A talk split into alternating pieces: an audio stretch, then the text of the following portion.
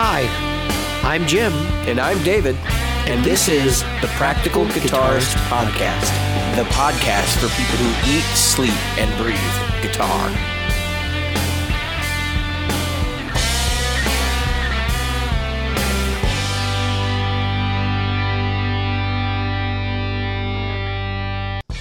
Practical Guitarist Podcast is brought to you by Great Lakes Guitar Pickups. Great Lakes Guitar Pickups provides fantasy tones at prices a practical guitarist will love. Featuring top-notch construction, attention to detail, and a fully custom product, if you can dream it, Great Lakes Guitar Pickups can probably build it. Follow them on Facebook at facebook.com/Great Lakes Guitar Pickups. Are you a regular listener? Why not? David here, reminding you of all the ways you can participate in the Practical Guitarist Podcast. Subscribe using your chosen podcast app. Review us on iTunes, Stitcher, iHeartRadio, or Google Play. Find our Facebook group at facebook.com/groups/practicalguitarist or on Twitter as @pracguitarist. Support the show. Merchandise is available in our Threadless store at practicalguitaristpodcast.threadless.com.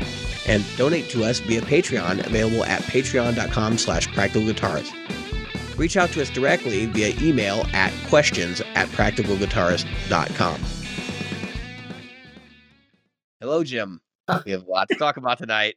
We do, David. I have the full docket here. I feel like a court reporter. Start with your segment. Let's talk about Tales from Guitar Center here. Oh, don't do it anymore. I hope this isn't news.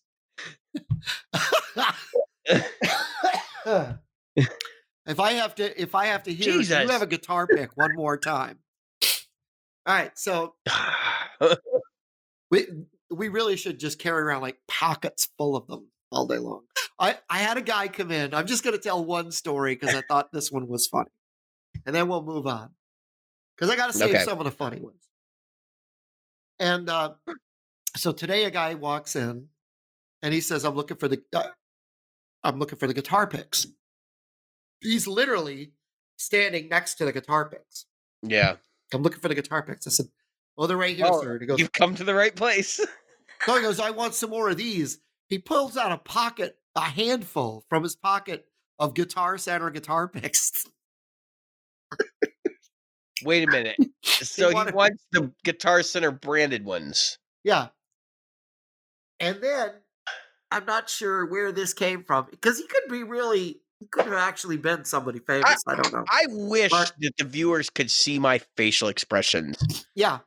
I mean, like a handful, right? like you would have like a handful of gum that you were about to give out. Yeah, like I just pre-chewed this. Like, here, take it. It gets funnier. So then he goes, yeah, I was hoping for you to give me some more of these. And I'm like, okay. I mean, I don't care. Yeah, like they're promotional. So they're promo. And he goes, well, I throw them out to people when I play to crowds. I'm like, okay, awesome. Wait a minute, what? Yeah, he throws them out to people. So when the only way I can see this actually working is like a comedy routine. Someone's like, here, take a pick, and then they throw it out to the audience, and the guy looks at it and he goes, Guitar Center. Ah. Uh-huh. I was hoping to have this guy's famous name on it. Yeah, right. I have no idea what his name was, but I just thought it was hilarious. First name guitar, last name center. Yeah, but first name guitar, last name center. Phone numbers on there and everything. All right, ladies, give them a call.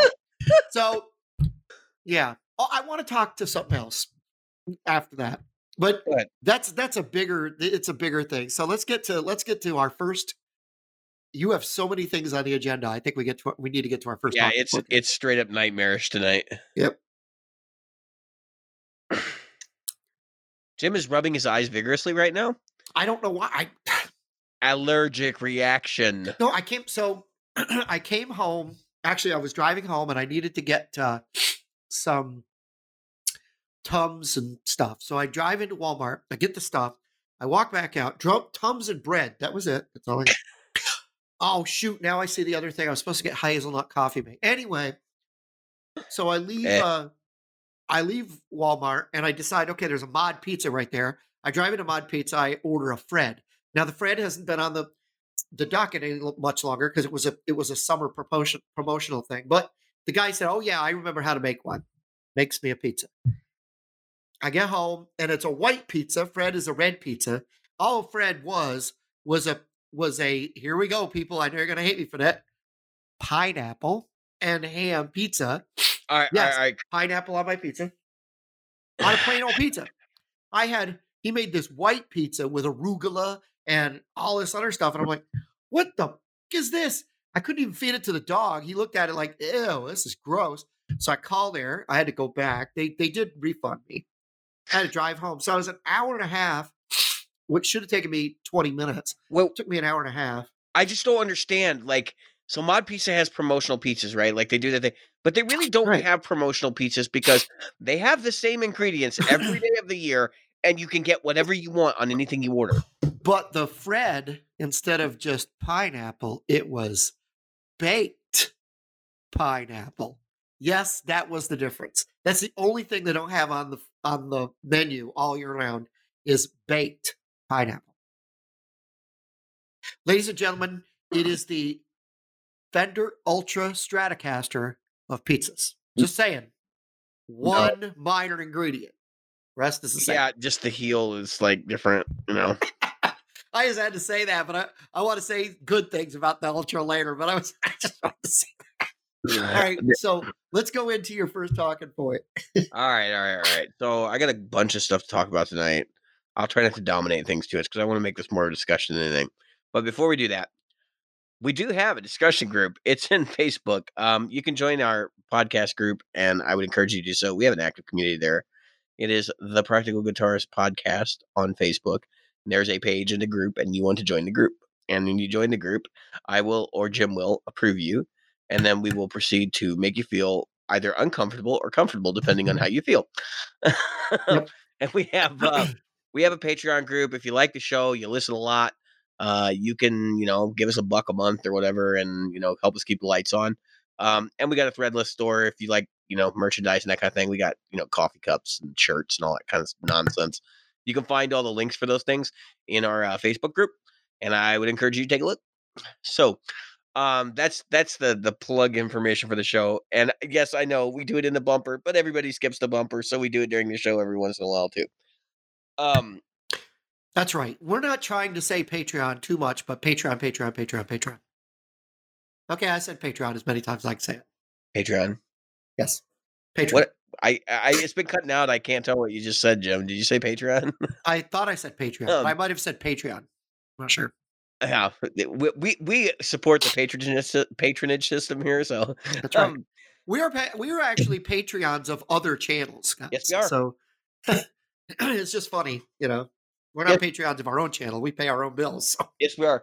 Actually, if my voice sounds funny, it's because I'm dealing with a cable mess on the floor here right now. Anyway, so I got some new stuff this week. I got two pedals. We'll talk about one at the beginning of the show. We'll talk about one at the end of the show. Good.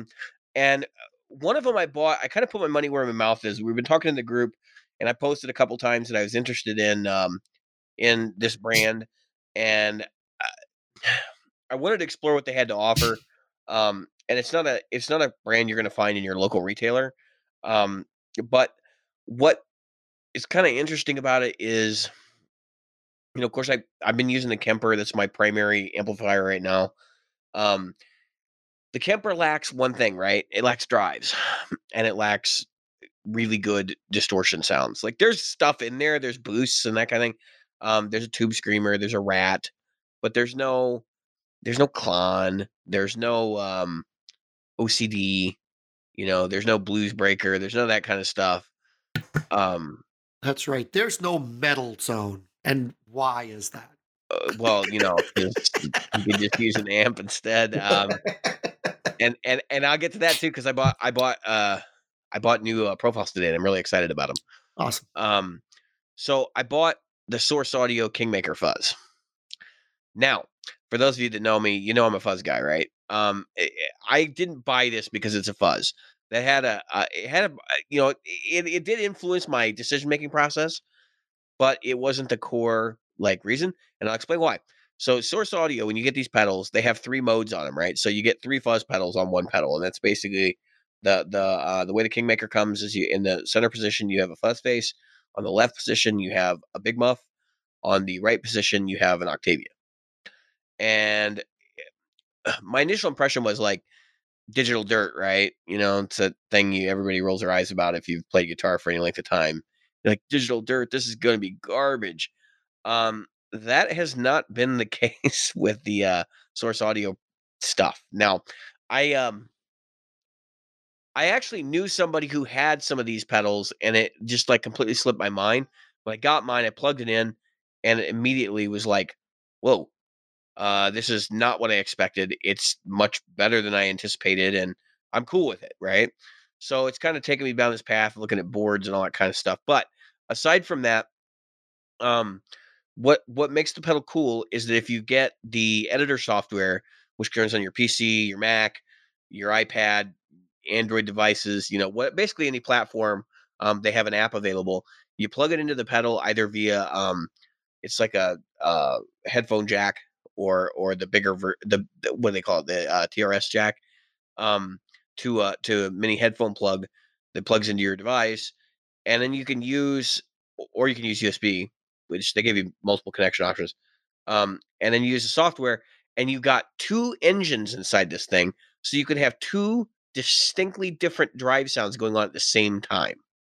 And not only that, but you can configure them in different stereo routing configurations. So you have two ins and two outs. You could theoretically have one distortion pedal on one output and another on another output and switch between it with an ABY switcher, or you could you can stack them. So like I can have a Tube Screamer going into a Klon, or you can have like parallel, so you can have like a Fuzz Face and a Tube Screamer at the same time, and then you can have that going up mono or stereo, so you can have like literally one cable goes one place, one cable goes another, and all of these different things allow you a lot more flexibility than you get with your standard like overdrive pedal. Now here's where things get really crazy. So I was reading the manual, and you can actually use the ins and outs, like one half of the pedal, ins and outs, as a loop inside this drive pedal. So you can have things in a loop on the drive. Honest to God, like, I'm like, wait a minute, why would I even want to do that? But I can. It's extremely flexible. The software is great. It's pretty easy to use. I sat around... I think it was Thursday morning it's Friday morning for like an hour, just tinkering around, changing some sounds, and getting the pedal dialed in the way I want it. And then you get 6 preset slots. So if you hold down the button from bypass for a few seconds, it blinks red, and then you go into preset mode. And in preset mode, you get 3 presets, right? But you can also use the 3-way toggle switch on the front, and assign different sounds to it as well. So in that way, you get 6 sounds, right? Out of the box. And the only drawback I found with the pedal is that it's 9-volt battery only. Not 9-volt battery only.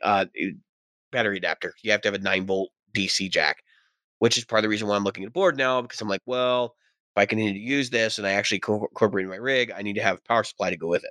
I have a power supply. I still have the board.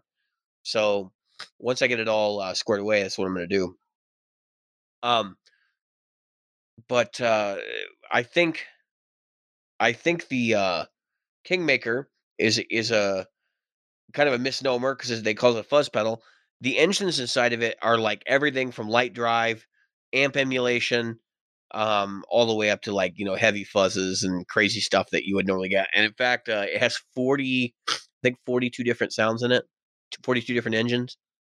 And like I said, you can pair them up, you know, stereo parallel or whatever, and go to town and, you know, kind of craft your own sounds.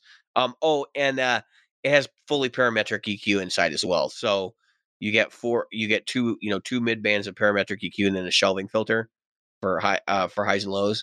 And you can assign the controls to control, you know, any of the bands of EQ you want, or a lot of the other parameters as well.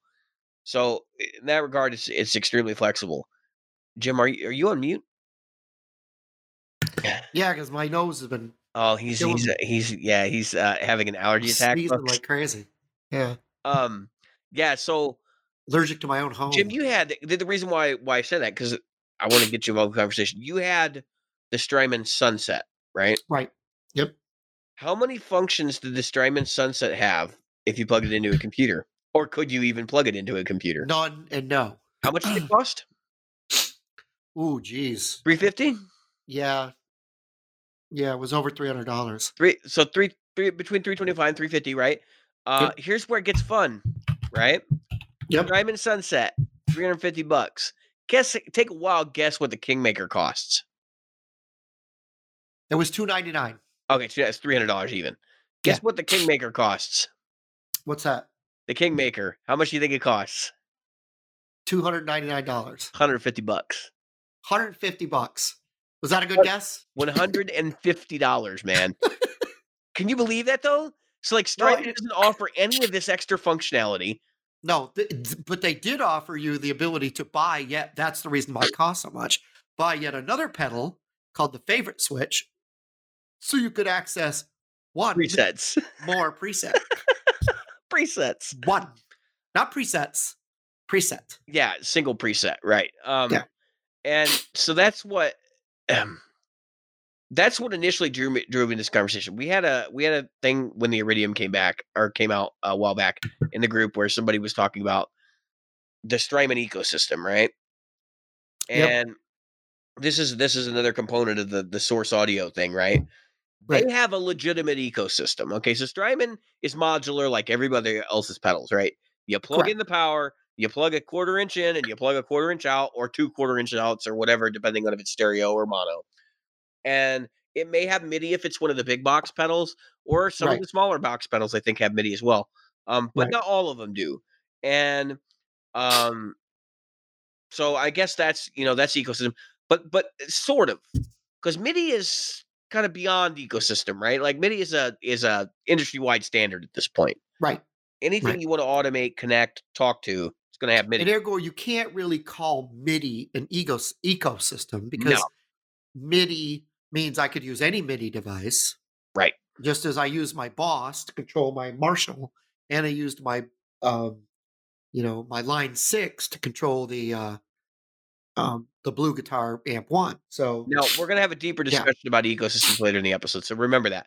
But while I'm still talking about Source, they have a thing called the Neuro Hub, and it's just this little box that goes in your pedal board. It powers up, and then it allows you to recall and store presets, and it's your MIDI adapter for the whole system, right? So then you can use this to control your system so that you can have 24 presets all doing different things that are recallable to tap the switch. And it's as simple as you hold the button down for a second and then it saves a new preset. And then that new preset is assigned to, MIDI parameter, right? MIDI control. I think it's control code. But then they also, and I think that powers, it doesn't power, but I think it'll actually control up to 6 pedals all at once. It's a pretty cool system if you've seen it function. And Sweetwater has a very good video on it. I highly recommend if you're interested in this product and in line of products, you might want to watch that video.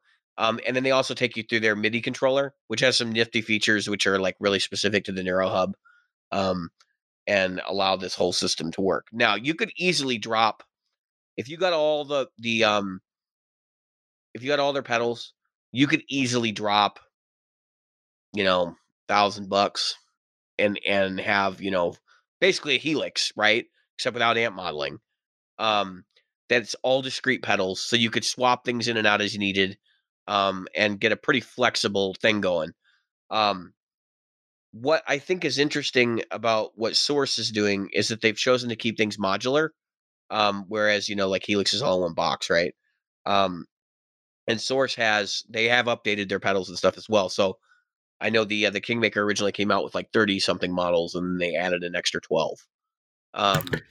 There's definitely an upside to that. Yeah. But keep going. Yeah. So, I'm just thinking about, how Strymon does it now. So if we back up, cause this is going to lead into the real discussion here. So if we back up and look at Strymon, you hear people talk about the Strymon mothership, right? Which is the 3 giant Strymon pedals and then maybe some of their other stuff like a drive and, stuff like the Sunset. Probably the Iridium now would be included in that, I would think. And a Big Sky, right? Yeah, and, Big Sky, Timeline, Timeline. That's it. And Mobius. Yep. And if you put those 3 pedals on a board, those are all $450, I think. Jeez. Yeah. All right, so let's call them 400, right? $1,200. Yeah, let's look at that's $1,200 for the trifecta. That doesn't include your amps. That doesn't include your drive pedals, right? Yeah.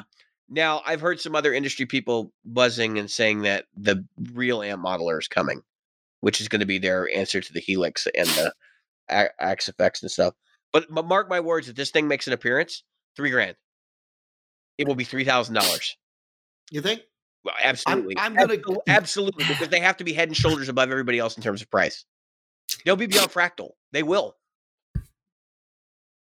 Yeah. So Timeline, Big Sky, Mobius. Did I run out of? No. Timeline, Big Sky, Mobius. Then you need a dry pedal, right? Right. And I'm just saying what they're big ones.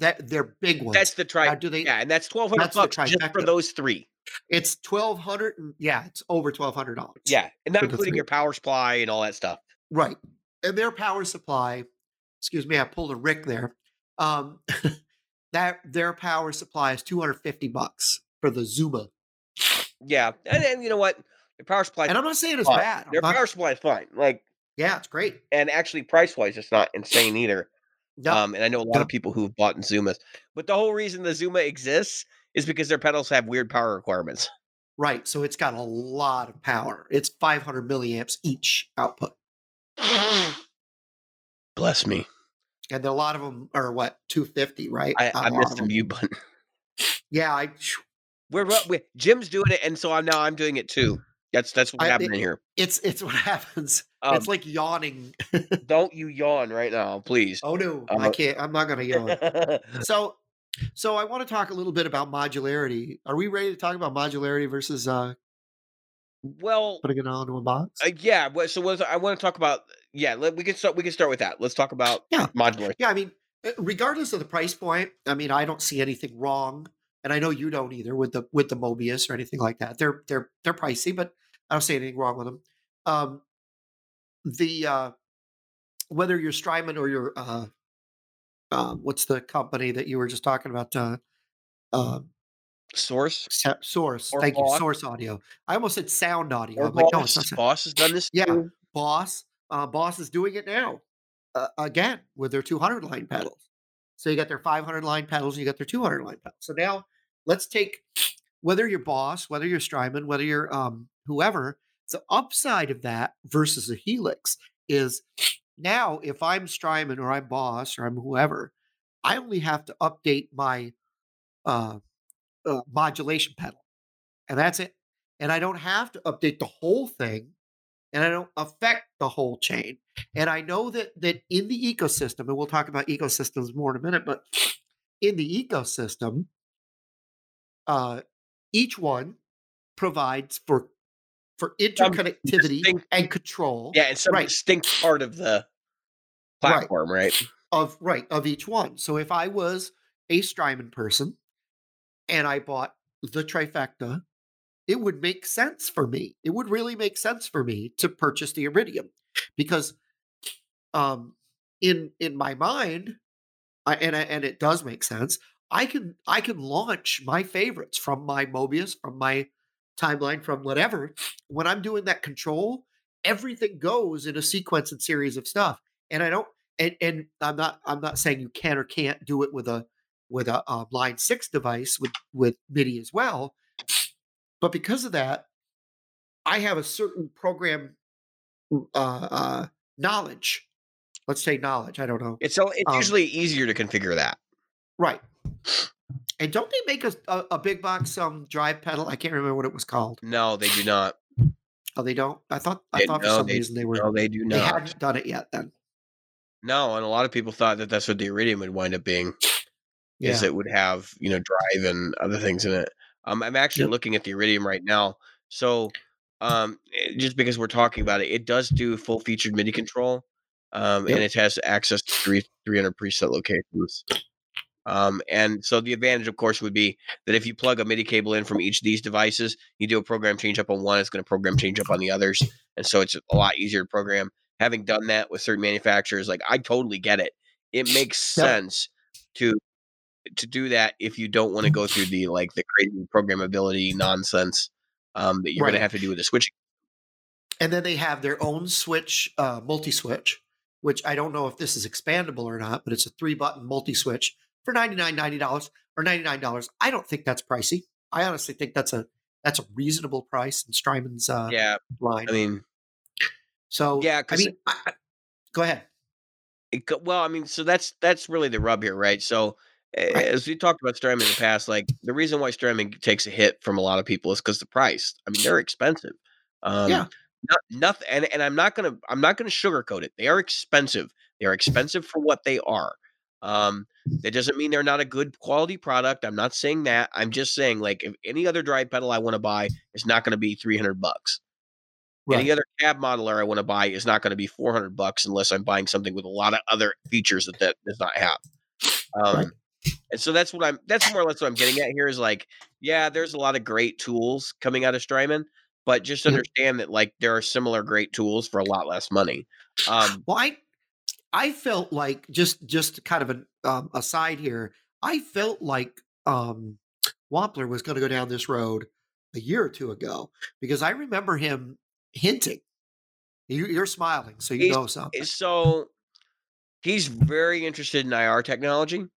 Yep. A lot of companies right now are. I mean, look, Sir has their IR load box, and I've heard that Rivera may be working on something. And that's like an emerging technology, right? And so I have a feeling 2020 is going to be the year of IRs, and you're going to see an explosion of cabinet modeling apparatuses, which is really funny because the Chinese kind of led the charge with things like the Muir radar, right? But you're going to see these other products coming onto the market that are going to be more focused. And I wouldn't be surprised if Boss, for example, doesn't come out with a line of drive pedals that are based on their popular stuff with a cabinet emulated out with IR technology in it. They've already made the shift to using surface mount components. It makes everything smaller, and you can actually fit the chip needed for IR loading, or one of the chips needed for that. And I mean, literally, you can put it on a switch. And it's funny because I shared with Jeff Biasiadecki a while back. There was a company that had done this, right? They bought, I think it was a switch or it was the output jack. I'm not sure which, that automatically had an IR loader on it. And you could literally just plug your USB cable in, load your IR, stick it on the thing, and then you're done. Right. Yeah. And I was like, when is this technology going to make its way into the hands of companies like Boss, who will be using it on everything at some point? Right. Now, yeah, I can see the Katana 3 having IR. Yeah, well, it already does. It just doesn't have a loader. I mean, that's a loader. So that's the thing. I don't know. So, like, if Boss is going to do something, I don't know that necessarily they're going to put a loader on, like, you know, DS-1, for example. But they will put a pre-built IR there, and maybe it's on a different switch, or maybe like there's an internal dip switch that you can just toggle, and then all of a sudden the thing, or knowing them, it'll probably just be a switch on the device itself, and it'll turn it on or off. I could see that, like, in their Wazacraft level, because there's gonna have to be. I'm thinking it wouldn't be like the base model, but it would be like its own thing. Like maybe you call it the emulated line or something. Right. Whatever. Right. Whatever the Japanese word for emulate is. Right. Yeah. I don't know. I don't know Japanese. No, but I do know. So I want to talk while we're talking about the IRs. I want to say something real quick. So I was one of the people who thought, okay, Fender, when they put out the new one-tone IR / amp modeling amps that came out, the Deluxe and the Reverb, I thought, okay, Twin Reverb. I thought, man, okay, it's going to be a fad. It's going to be. I got to use one today for the 1 hour it was in the store because it was gone that fast. Was it good? It was great. It was great. I mean, back to back, literally sitting back to back with its tube component thing. If I was going to buy one, I would definitely consider that for the soundstage version for the weight reduction it is as good as you're going to get. And the truth is, I mean, from a 2x12 built in for that unit, if that's all you care about. Yeah, well, if you're going to be a 1 amp person. Right, right. I would say 100%. If I was going to say I'm going to spend $10.99 on that, I'm going to spend $9.99 on this, I'm spending $9.99 on that. If that's the only amp I'm concerned. We had that discussion before. Yeah, if it was the only amp I want. My whole complaint about the situation of those things was that not that the modeling was going to be good. Like I knew that was going to be spot on because it's only they have one job. You had one job. Yeah, one job. The internet meme. So I knew that was going to be good, but my concern was that dude, that's a lot of money for one job. And basically with a weight reduction. And I'll tell you, I ran into a guy, and I see him all the time at open mics. Like he's becoming sort of a friend of mine, and he has a deluxe reverb. Actually, has several amps where he takes the cabinet and hucks it in the closet, and then builds a solid pine cabinet or whatever because it's super light.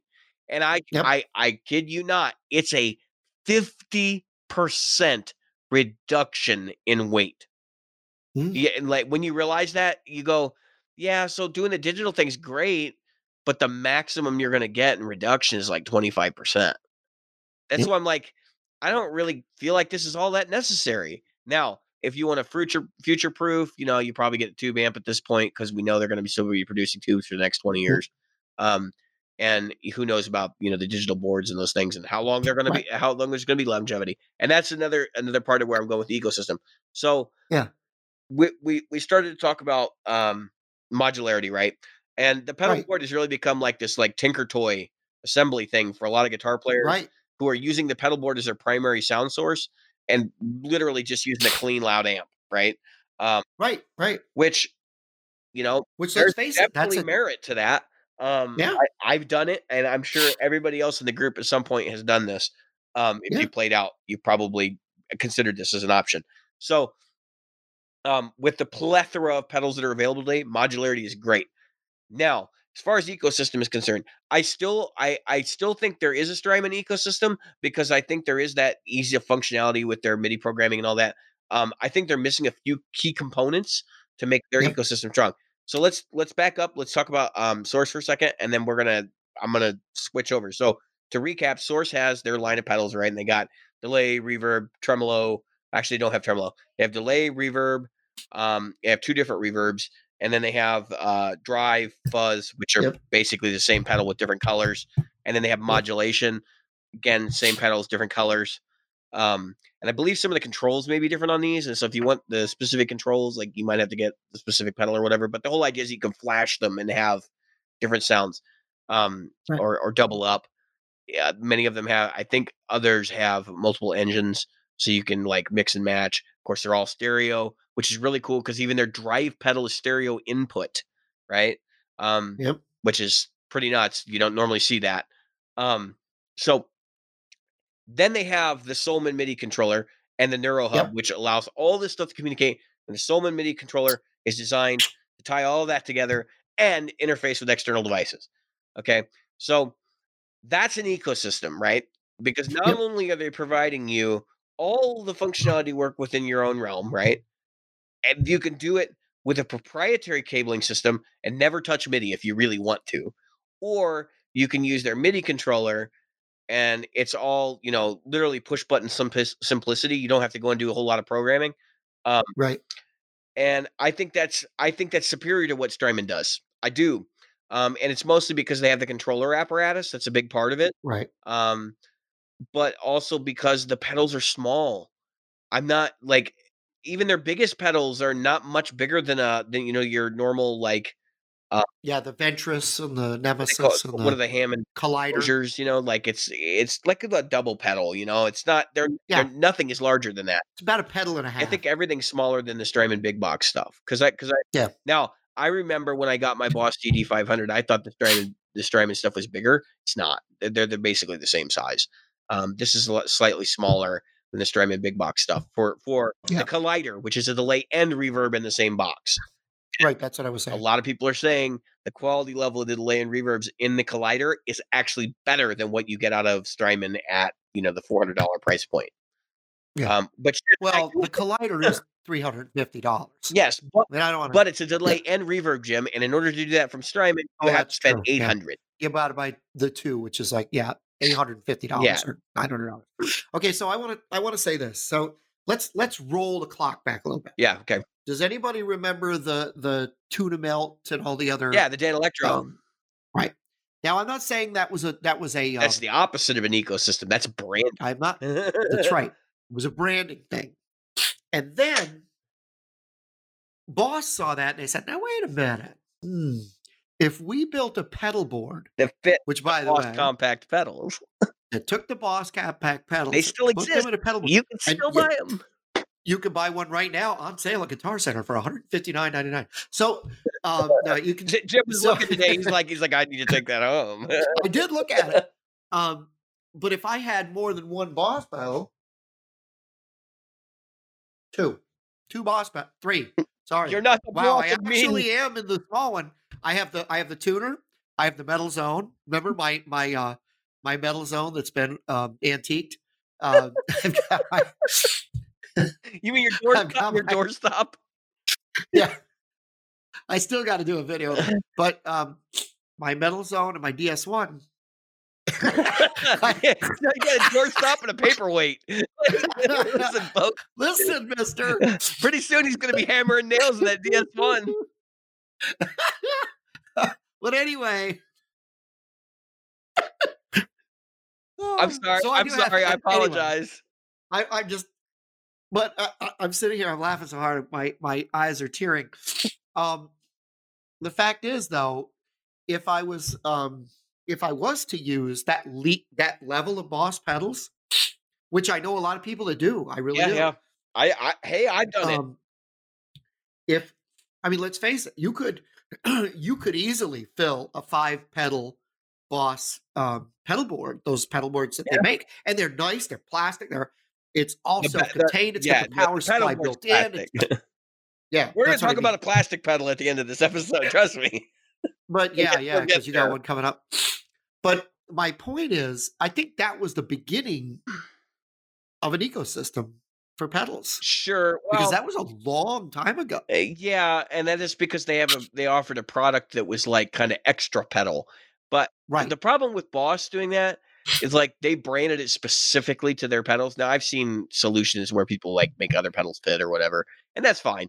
I just think that and I guess that's really what an ecosystem is it is a branded specifically to the devices you have. And if you're going to talk about companies that make a comprehensive line of pedals, Boss is it. I mean, they make everything. Except for an IR litter, which I think is going to come this year. I'm willing to bet we're going to see something in NAMM. But so if I looked at Boss right now, this is what I like about Boss that nobody else is doing. I don't care if it's Strymon. I don't care if it's Source Audio. Anybody, nobody else is saying, you know what? At this price point, I have this series of pedals. You can put them together, and you can make yourself this thing, and then. At the next price point, so you got your regular Boss pedals, you've got your Wazacraft Boss pedals, you've got your new 200 line Boss pedals, right? Your DD and your RR and the other new thing, right? And then you've got the highest end that they're putting together, which is the 500 line. So if you looked at what Boss has done. I'm saying it. I'm not saying it's super awesome, but I'm not sitting here touting it. What I'm saying is it's genius in the marketing because you literally can say, I'm just going to put together. Like I looked at the Boss thing and I was like, wow, for a few $100s, I could literally get my modulation, reverb, delay, and what's the other thing? The drive all in it, just those 200 line pedals, just buy the lot of the 200 line pedals, stick them on a board, and I'm done. And so I can understand how a Strymon fan and a Strymon user could say the same thing and say, you know what? I love Strymon, and I'm gonna do just that. I don't need to learn anything new. I don't need to go outside of my comfort zone. And I like the way they sound. There's nothing wrong with that. And I know we both can agree on that. So, and the same with the Source Audio. I saw that video that you sent me from Sweetwater, and they were talking about the ecosystem and how Source Audio's got. Hey, that's what that whole video is based on. It's like, hey, like, look how simple this is to build this like really complex pedal setup with all these different things going on. And It was pretty straightforward, you know, how it worked. And I saw that and was like, oh, here's what you have to do. So, yeah, you know, I think there are other companies that have done similar things to like what Boss and these other companies. It's like they're Biyang, right? Like Biyang, the Chinese company that like they're kind of behind some other companies too. They made what they called the Live Master, which was this like modular, it was like cartridge based pedal board thing that you could put cartridges in, and other people have tried to do it too. Devi Ever was another one. It was like, here, I'm just going to give you this shell, which is basically a pedal board, and you're going to plug your circuits in, and the shell will have all your switching and stuff in it. But you can then, you know, just like line up your circuits. And the advantage, of course, is that like you can have a smaller board. Right. And wasn't it TC that did the tone print thing? Yeah. So, well, yeah, but I don't see how that plays into this as much. But so what I really wanted to switch gears. So obviously I have the Kemper, right? And I know. Right. I would be remiss to talk about the fact that there is a ecosystem that exists for the Kemper that is not run by the manufacturer. Okay. Right. It is run by third parties who produce software for the manufacturer. And I want to call attention to this because this is what I call a walled garden. All right. And I think everybody's kind of familiar with that terminology, but the idea is that like, if I buy profiles for my Kemper, I can't use them on anything else. So I have to keep a Kemper if I want to continue to use them, which that's dangerous. And I highly recommend if you're going to get into a system like that, you be very conscious about what you're spending. The classic example is, Universal Audio. So they make these fantastic sounding interfaces, but they have these processors in them that can allow you to run plugins. But the plugins are like $100 each, if not more. And they only run on Source Audio products. Right. So if you want to migrate away and continue to use those plugins, tough shit. Yeah, good luck. We're all counting. And honestly, you see it a lot more in the software world, but that's what I want to talk about. So the good things, of course, about this, like, branding, you know, whatever you call it, ecosystem thing, is that you get the benefits, right? Like easy switching, modularity, even like just down to the size level of modularity. Because I was looking at the Source, so Source uses the same enclosure for everything. You can use pedal couplers. You can literally have like the solid pedal couplers and put the pedals like a quarter of an inch away from one another on your board. I mean, that you want to talk about space management? That's how you do it. But so that's one of the benefits. And of course, this is easy communication, switching, that kind of thing. And then also just having things talk to the right impedances. And that's something people forget about, is that not all pedals are designed to function the same way. And sometimes you can have these weird impedance mismatches and things, especially anybody who's tinkered with vintage pedals, you know, that like they are extremely esoteric. And if you put, like, if I take my Fuzz Faces and I put them next to an old Crybaby, it's just going to squeal like a pig. Much better. Yep. You know, that's not an ecosystem. That's the complete opposite of that, which it's funny because Dunlop makes the Fuzz Face and Dunlop also makes the Crybaby. But I want to be careful to distinguish, you know, between good and bad. And of course the bad is like the walled garden, this idea that you're spending money on a product that you're not going to recuperate. And that kind of thing. So, I don't know. I think this plays into a lot of the things we've talked about on the show before, but I want to be fair and unbiased. I didn't start this topic to like slam companies like Strymon or any of these people that do this kind of thing. But I think there's certainly like, if you're going to buy a Source Audio pedal, I would hesitate to be like, just buy a Source Audio pedal. I would be like, look, if you're going to do that, you should really consider getting these other products because they all play well together and it's going to give you extra, you know, like it's going to give you more bang for your buck. Whereas if you're, you know, when you're building a pedal board, like a lot of people are, they're driven by tone, right? They have tone madness. And I've been there. Trust me. I used to see the pile of pedals that's on the table behind me. It's covered. Tone madness is like, it has to sound good. I don't care what it is. I'm just going to put it on my board and I'm only going to select the best sounding one.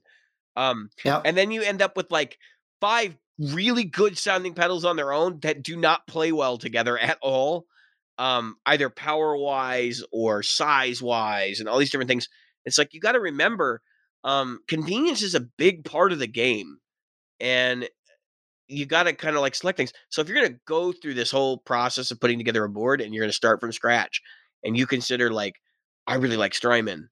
And I would say the same thing to use. Like, well, if you're going to get the Strymon delay, you probably ought to get the reverb and you might want to get one of their drive pedals, you know, or you might want to get their modulation pedal. Like it almost gets to the point where it's just, you're not really so much buying brand allegiance. You're just making it easier on yourself. Right. Cause I've done the ES8, right? Like, and programming MIDI patches and having, you know, 15 sounds on a bank and all that stuff and having to like literally go in and program each individual pedal on and off.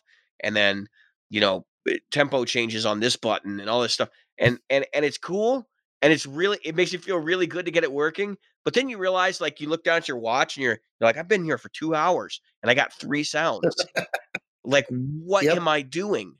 And, so that there's that to be said about it too. Like, this is the reason why I would consider going and getting, you know, an ecosystem product, but the danger for me, and this is what occurred to me, this afternoon, and this is looking at Source stuff and looking at pedal boards, is that, what happens if Source goes belly up?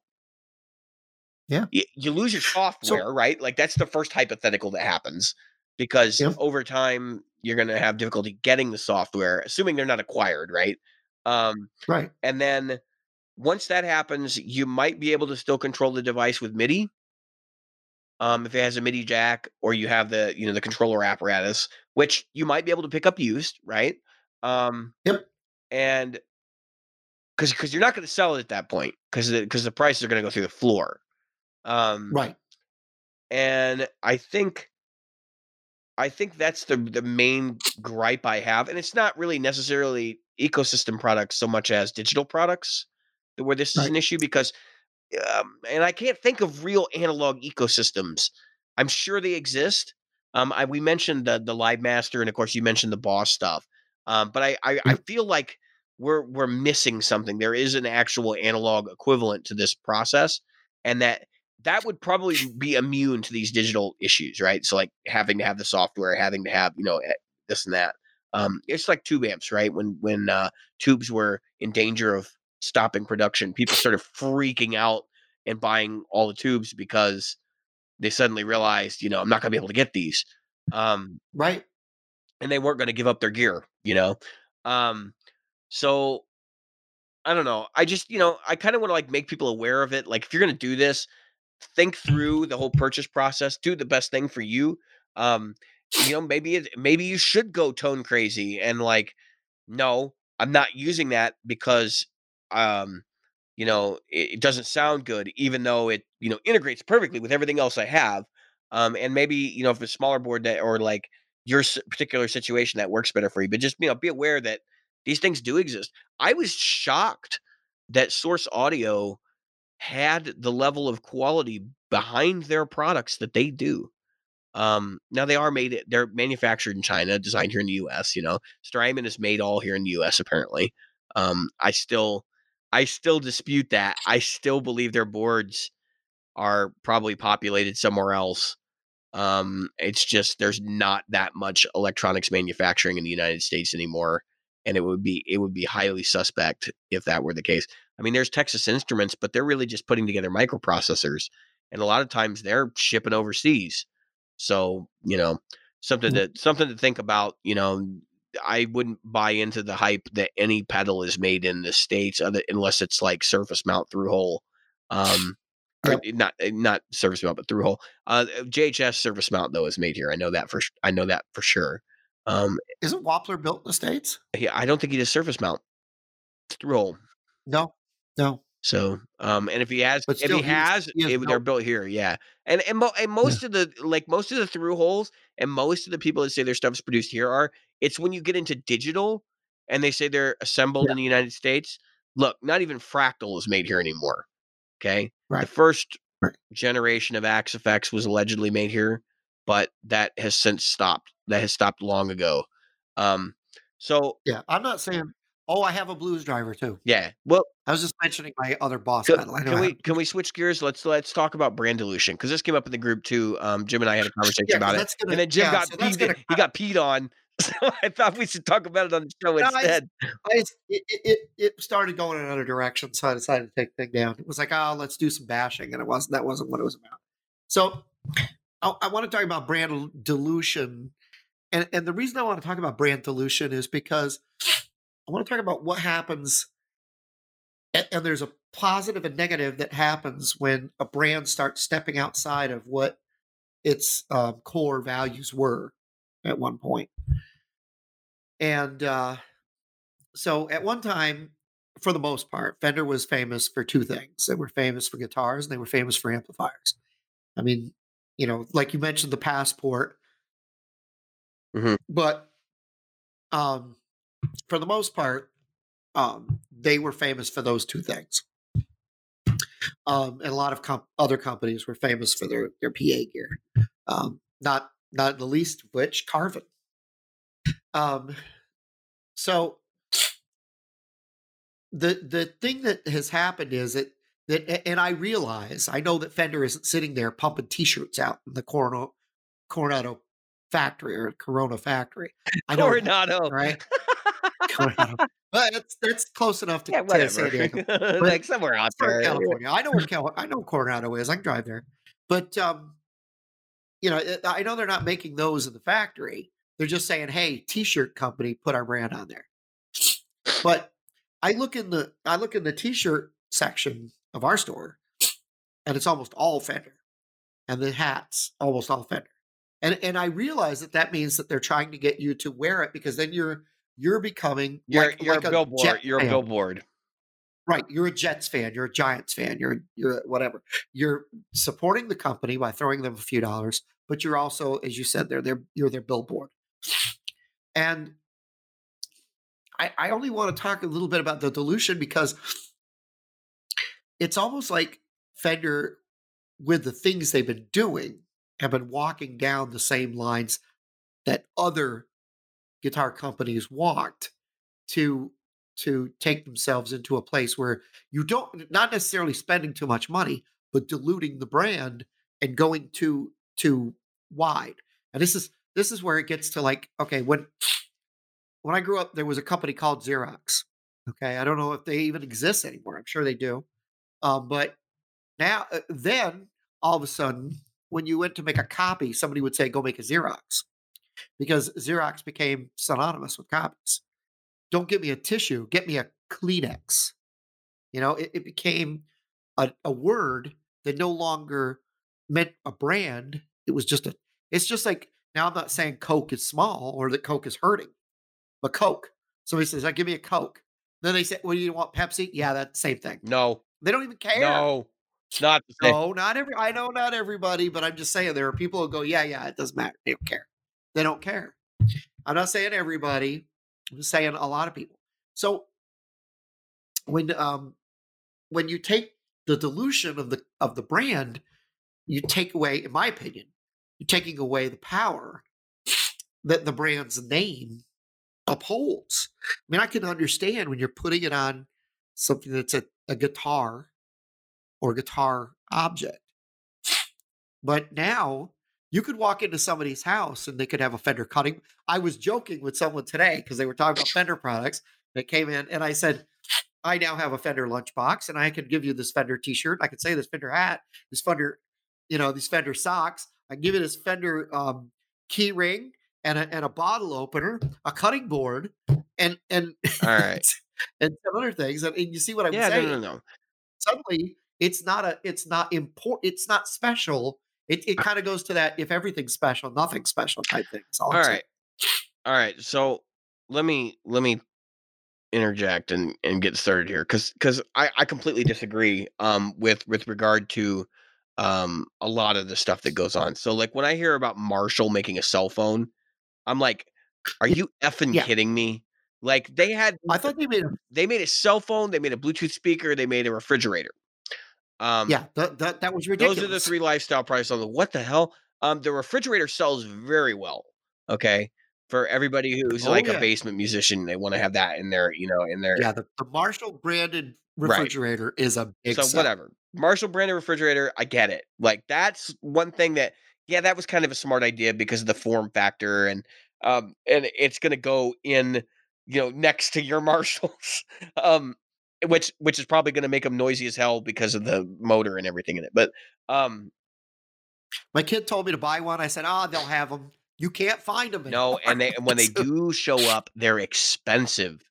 And they're gone like that. Yeah. So, there's the Marshall fridge. This. Oh, we're on the Fender one. I saw a Fender one. The Fender has one, but it looks like a gas pump, and it looks so cool. And it's got Fender on the top, and it looks like a gas pump. It's Fender guy, and it's actually a refrigerator. And I thought that was the coolest thing. Yeah, those big ticket items like that. Cell phones, refrigerators, Bluetooth speaker units, which I kind of get the Bluetooth speaker thing more than the rest of them because that's kind of what Marshall's known for. Fender's delved into some of this stuff too. They produce some stuff that you're like, what? They had an endorsed cell phone from LG that was like... Oh, who's the one that did the Volkswagen? Was that Fox? It's Fender. Fender is involved with... that's just their branded speakers. Which, if you don't know, like they have a pretty comprehensive speaker company now because they offer a lot of things. And that was one of the things that came up in the group is that they have in-ear monitors, and these are off the wall things for Fender. Like what's Fender known for? They're known for electric guitars. They're known for to some people acoustic guitars. They're known for basses, obviously, because they pretty much invented that, and of course amplification. And if you go back and trace history, and I had to kind of remind you about this, but I mean, they made amps for 10 years before they ever made an electric guitar. And they actually were making money doing that. And that was Leo Fender's primary hobby originally was, transistor radio repair, tube radio repair. Oh, yeah. Amps. Which is fine. Yeah. Amps. Which is fine. So like when they come out with a PA product, when they came out with the Passport series of PA products, like, I got it. You know what I mean? And I think everybody kind of like, okay, yeah, they've always made that kind of stuff because they had like the Bandmaster thing and they've always made some sort of sound reinforcement product, which is fine.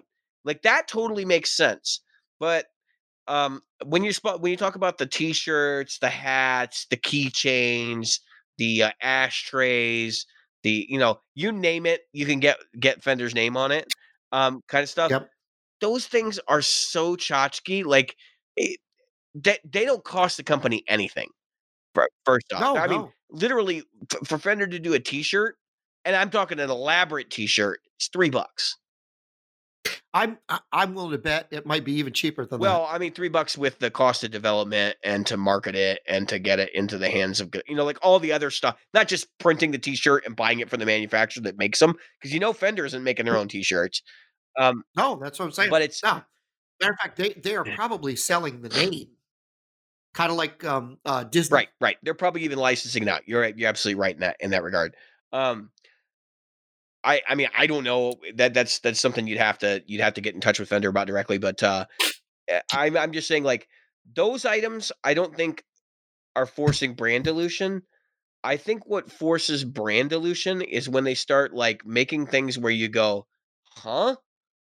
Like cell phones or, branded speakers in a car or, a cigarette lighter adapter for your guitar. Like what? Right. And I guess that even that whole thing, I look at that and I say, I say, you know, hey, I get it. That's a guitar product. It's not going to be a big one. And I think the bigger danger for Fender is not this stuff. I think the bigger danger for Fender is pimping their acoustic line to the point where the electric line doesn't matter anymore or matters a lot less. And you know what? I got to thinking, we've had this conversation. What's the name of the Telecaster acoustic thing they did? The Telecaster? Oh, the Acoustasonic. Acoustasonic, right? I was just looking at that. Okay. I had a person that was interested for about 10 minutes. And then they said, does it come with a case? I said, no, it comes with a gig bag. I said, you've got to be for $1,500 for $19.99. Oh, you got the $19.99 one. So this is why I think that product exists. And I figured it out. Fender's selling these things at a loss. They don't give a shit, right? They never intended to make money on these things. Do you know what they intended to do? They intended to show a product to electric guitar players to get them to go into the acoustic room and potentially pick up their acoustic guitars. That's what the Acoustasonic is. I don't know. Whether it's accomplishing its mission is a whole other conversation. But this product, we've been saying it from day one, has no reason to exist. This was totally off the wall. Like, why would we do this? Everybody looked at this thing in the industry and said, why? I don't really understand. Like, why would you do this? This doesn't even need to exist, yet it does. Right. And it's funny because the only ones I've seen were in the electric guitar department or in a platinum room. Right. No, we hang them right in the acoustic guitars. Matter of fact, it's funny because where we put them and whether Fender, because sometimes they'll pay to have or to get priority listing or something. They'll tell Guitar Center, put them here. They're literally hanging right over top of our Gibsons. So we have 3 Acoustasonics in 3 colors hanging, and they have not sold one, hanging over our Gibsons. Mm-hmm. So 3 $2,000 Acoustasonics are hanging over top of 3 and $3,000 plus Gibson Acoustics, the Hummingbird, the Dove. They're not even on the same wall as the Fenders. But they're across the room. It literally, because some people, I literally have people that walk into the acoustic room, they're looking, they're like, do you guys carry Martin? I'm like, did you actually turn around? And so, you know, that's what goes in my head. But I know, oh no, the Martins are right here. Oh, they're right here. They were right behind me the whole time.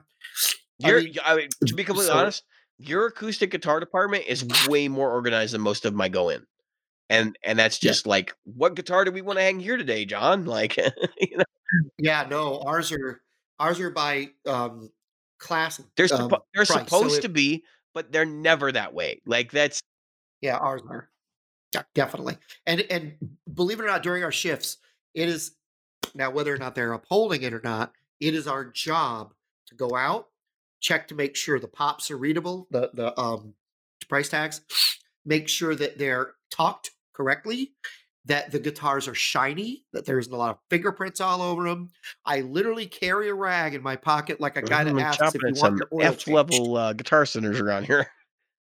I'm just saying that. I mean, that's our the joke around here is you're lucky if you get all the knobs. Okay. Yeah. Oh yeah. I mean, I've been to places where it's like, hey Harry, where do we have the whammy bars for the Fenders? No knobs. You mean somebody used an Allen key to get that off? You know what? I don't know how to do that. I had a guy. He didn't know.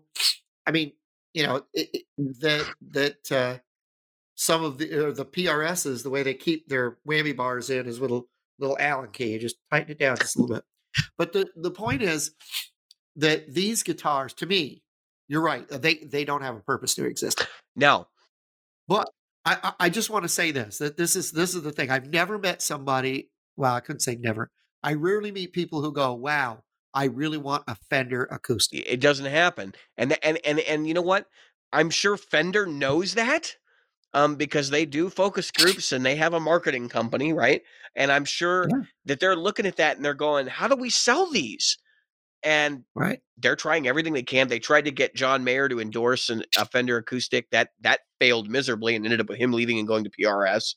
And I've heard that story about other people that have taken Fender endorsements too, that they were not allowed to have acoustic endorsements with their companies because they want to force people to play Fender guitars, Fender Acoustics. Yeah. You know what? Honestly, I don't think they're terrible guitars. I played several of them I liked. I played a lot of bad ones too, but that's hit or miss, especially the acoustic level that I would be playing is like really inexpensive. And I'll say this though. I personally think that Fender should have killed the acoustic line a long time ago. Yeah. It's just not making money for him. It really isn't. And there's no way in hell it is going to. And I don't think this Acoustasonic's going to rescue it. Because I think there are already better options in the space, and the people that would be looking for that are probably looking at things like the golden multi-axe and stuff like that, which do similar things. And I just don't see that this, like that product of these is, but it's the brand dilution that happens by when you take your core stuff and you screw it up. Right. And there's somebody, I'm sure there will absolutely be people that will argue against me on this, but I'm going to say it anyway. The Time Machine series or whatever, the alternate reality thing, alternate universe models, those are brand dilution. Okay, you are not using the iconic body shapes that have shaped your company for the last 70 years, and you have no desire to. And now you're getting to the point where you're just trying to mix them up. Because you're just grasping at straws. That's what it makes you look like. Now, whether that's the consumer opinion on this, different thing. But I know that they sit in my local stores because they're just not widely regarded, and a lot of them were custom shop models. Which if you're gonna do something, I guess that's what the custom shop is for, to do like weird one-off stuff. But I really feel like that was probably a net loss for them on that. But, maybe you got enough people to come to the stores and buy Strats and Tellies that they didn't care. And I think there's a lot of collateral that goes on there. Now, the other company that we kind of talk a lot about on the show, and people hate us when we talk about it, but I'm going to talk about them again tonight, and I'm going to do it. Gibson, of course, we saw what happened to them, right? And a lot of people say, oh, they were a victim of brand dissolution. They weren't. Okay. They were a victim of poor planning, a horrendous product launch, and then screwing up their entire product line and basically dissoluting the idea of what those iconic guitars was, which, I mean, I'm sorry, but when you take a Les Paul, which is known for being kind of a meat and potatoes guitar, it sounds in a very specific way, and then you put robot tuners on it and offer boosts and 5 different like selector switches inside the guitar and all this craziness, and then you flatten the radius and you put some crazy like brass nut thing on there so that you don't have to set the guitars up properly from the factory. Yes, folks, that's why I believe they did it. It's pretty clear that you've lost touch with what you actually are. Like, you don't understand that branding is only part of the equation. Okay, who you are, your identity, your brand identity is determined by your relationship between you and the consumer. And so if the consumer is not congruent with your idea, they're not going to buy your products, and vice versa. So it is your responsibility on both sides to understand what's going on. It's the consumer's responsibility to understand what they're buying, and it's the company's responsibility to understand what they're providing. And I think in that situation, it was a complete disjoint, and it broke the company, and they basically lost a ton of money, so much so, in fact, that a lot of the other business dealings that they were doing that were probably pretty smart ended up suffering, and now Gibson's in the boat that it's in right now. Whereas I don't think Fender, so like Fender is taking risks at the right time, in the sense that, look, Fender is at the height of popularity. When I was a kid, and this was not that long ago, right? I'm only 35. I'll be 35 in December. When I was a kid, the guitars to have were Gibsons. Everybody wanted Les Pauls. Everybody wanted flying Vs. Everybody wanted SGs. It's all you would see in Guitar World magazine. All of the new metal guys were playing them, or they had Ibanez's, right? And yep. Fenders were like, oh, those are for those blues guys, right? Those are for those dudes. And I can remember being like, you know what? I want a Fender because it's a professional level guitar, not because of the music that it was made on it. That didn't happen till later, where I was like, no, I get it now. Like that. And I like my guitar because it, you know, it was used by these cats. And I think that has come full circle, and this generation, that's what they want. They want bolt-on neck guitars, meat and potatoes, you know, Stratocasters, Tellies, things like that, Jazzmasters.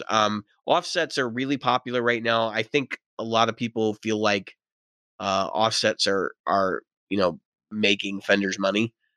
I don't think they still account for probably less than 20%. I mean, I want to say they still probably account for less than 20% of the company's sales, even today, as popular as they are, because the Tele and the Stratocaster are juggernauts, and they're not just juggernauts with the current generation.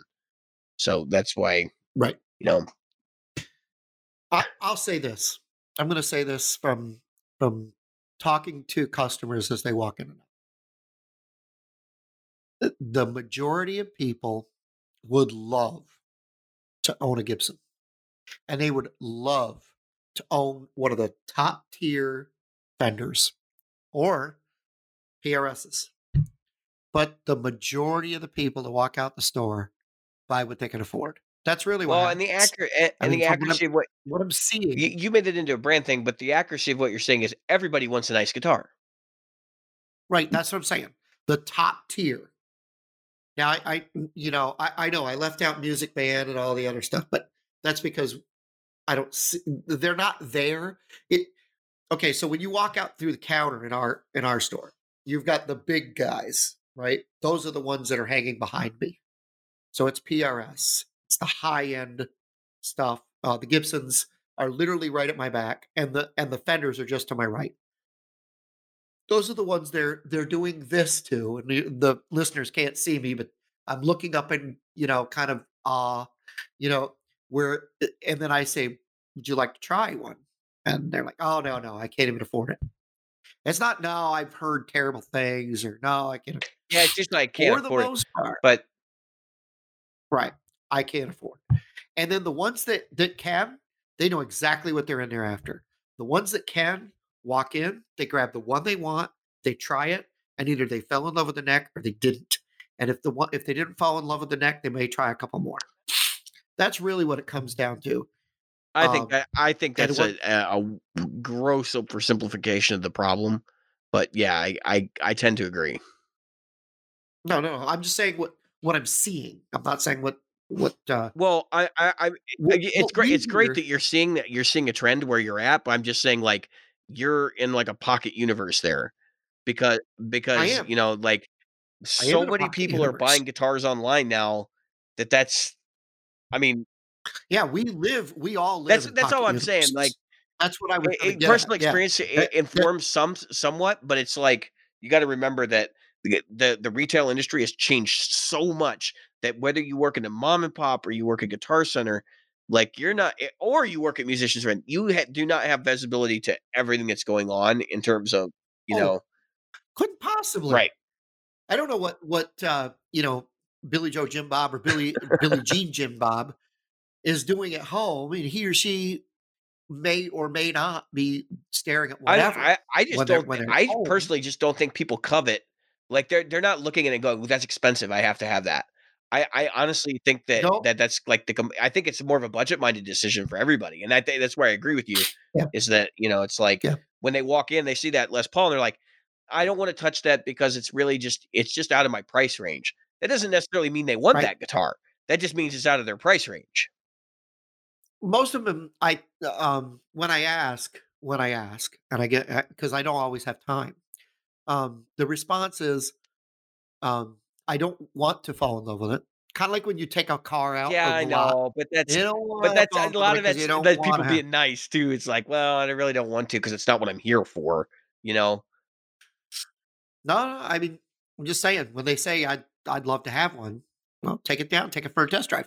It to me, it would be a driving factor. To me, it would be a driving factor to want to earn more in one way or another, to try to drive in that direction. But not everybody's got that, and not everybody has that ability to earn that much. So it wouldn't matter where that would be expendable cash.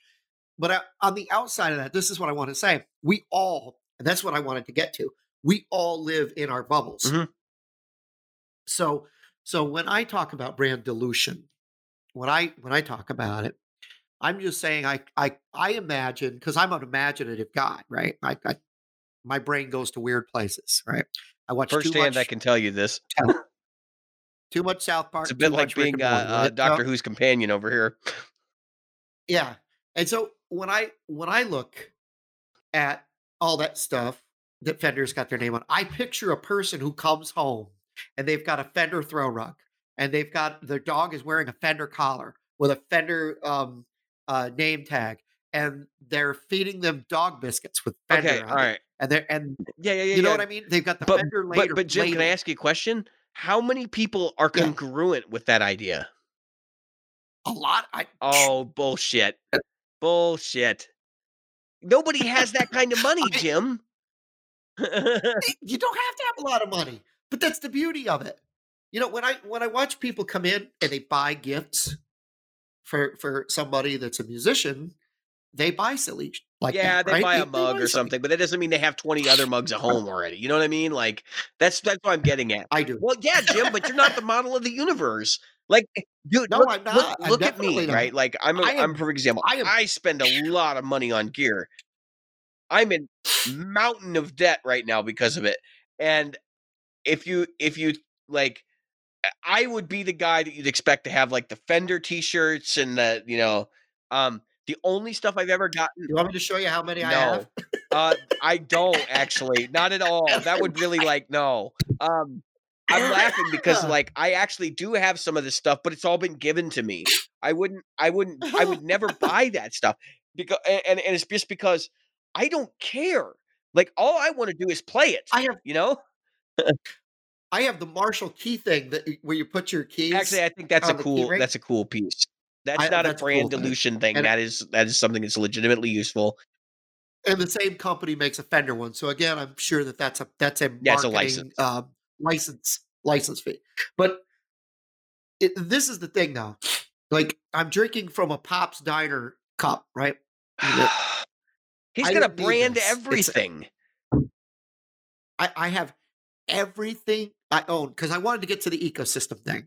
So I have an Apple Watch with Apple earbuds and an Apple phone.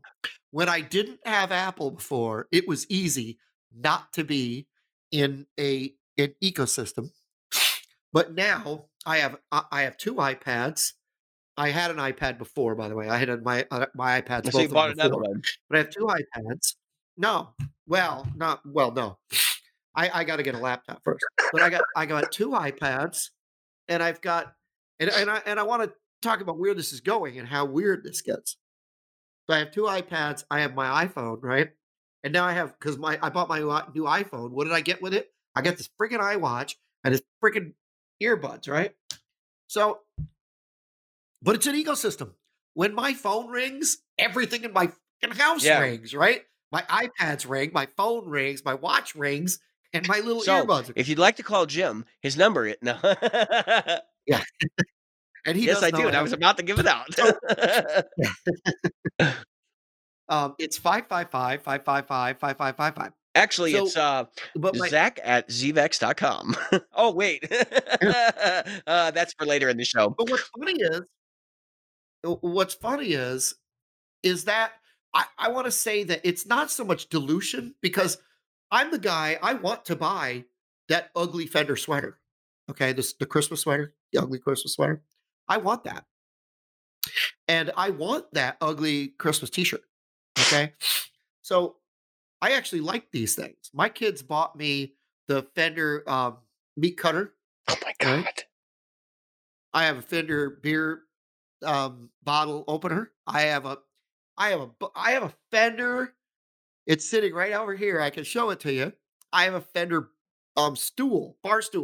They used for when I was doing it. I don't own a Fender Acoustic. All right. I have no interest in owning a Fender. I want to put this vote in the group. how many branded items do you own? And what are they? Because I'd like to, I'd be interested to find out if you have all Fender stuff or all Marshall stuff or all, you know, just let me know. Cause I really think this is like strange stuff when I hear that somebody has like, you know, the Fender rug and all this craziness. I have four. How could you be that like brand allegiant? I mean, I obviously no. Yes, you are. Jim, I only own Jim, four brand. What is on your arm? Do not tell me you do not have brand allegiance. That's bullshit. He's got a tattoo with a PRS birds on his arm, and he's yeah, bullshit. Next thing you know, he's getting an apple tattoo on his ass. I'm getting the F. I got the apple tattoo on my ass. You want to see it? I'm gonna how does this happen? How does the watch change its own face? That's what I want to know. Let's look at that. I would never put that face. Whoops. I can't see any of that. I would never put that. Dude, it's a webcam. You can't see that? Look, I see that there's a face there, but I can't see what it is. Is it a? All it is pink with. Is that pornography? I would never do that. I don't even know how the hell that happens. I know it looks weird. I can't see it. So. Really? Okay. But anyway, so my enough of that. Yeah, I probably have, if I have 50 coffee cups, I have one. I mean, that's, I probably have more than that, more coffee cups than that. And every one of them is a different brand. I have two Fender coffee cups. Now, I do have some logo merchandise, but it's always like, so I have like Death Wish coffee. You know, like I drink Death Wish. I have a Death Wish mug, right? Yep, I've got a Death Wish mug. I have Fender guitars. I have a Fender gig bag. You know what I mean? Like, it's simple. It's simple stuff like that. Actually, I think I got rid of my Fender gig bag just recently. But like the point is that kind of stuff goes, but I don't have any of the like Fender that pedals. Kind of goes together, I guess, because that's equipment that used to go along with it. But it's like the thing, like Fender pens and Fender, you know, t-shirts and ashtrays and all that stuff. And like, I'm sure there are collectors out there that's like the Coca-Cola people that have like everything in their house is Coca-Cola. For Fender, I absolutely 100% do not doubt that, but I do not think that is the norm. Do you know how much Game of Thrones crap Jim, I have? We've already established that you spend an inordinate amount of money on crap. Okay. Yes, inordinate, exactly as an out of the ordinary. Okay. Much. Yes, much too much, and that's fine. Like I get it. Everybody has their thing, and like I know some people collect Star Wars stuff and. We, you know, like that. I get it, but I just think it's funny that you're linking up like these people who are. And by the way, these people that are buying my Star Wars that are buying all this stuff, right? They're not the ones you have to worry about brand disillusionment with, right? Because they're totally okay with that. Not. Right. It's the people like me that are like, I don't really care. But then again. You'd have to make some products that you're going to actually take a loss on in order for that to happen. And this stuff is peanuts and none of it has a shelf life. Oh, yeah. None of it. You realize that? Like the only thing that has a shelf life, and this is why I didn't understand why Marshall built it, was the cell phone. Yeah, I don't understand that still.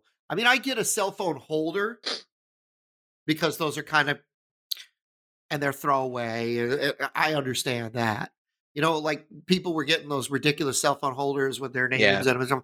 I get the Marshall cell phone holder or a Gibson or a Fender, as long as I'm not paying extra for it. Dude, can you like all right, so while we're on the subject, you know, like I get it when you buy like a pedal board and then you buy the hard case because the pedals are worth thousands of dollars or whatever that you got inside. But like people buying cell phones, right? And then you pay, like, let's go back to the days of yore, right? When the cell phone was like $600 because they don't cost anymore. When they're $600 and then people would buy like a $75 or $100 case. It's mind boggling to me. You just spent $600 on it. Why in the hell are you not holding the company to a higher standard? As you can see by all the fingerprints on my phone, you can't see it probably, but. My phone has no screen protector. You're insane.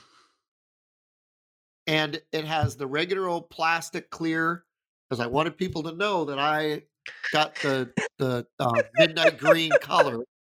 Look, nobody could get their hands off. Oh my gosh, Jim.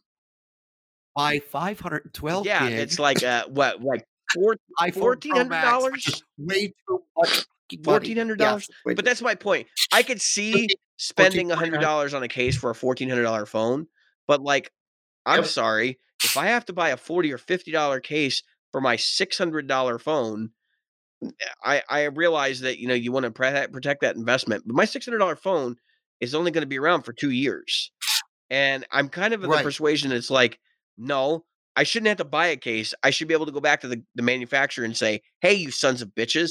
Like, you produce a crap phone if I need to buy a case for it. Like, stop and think about that.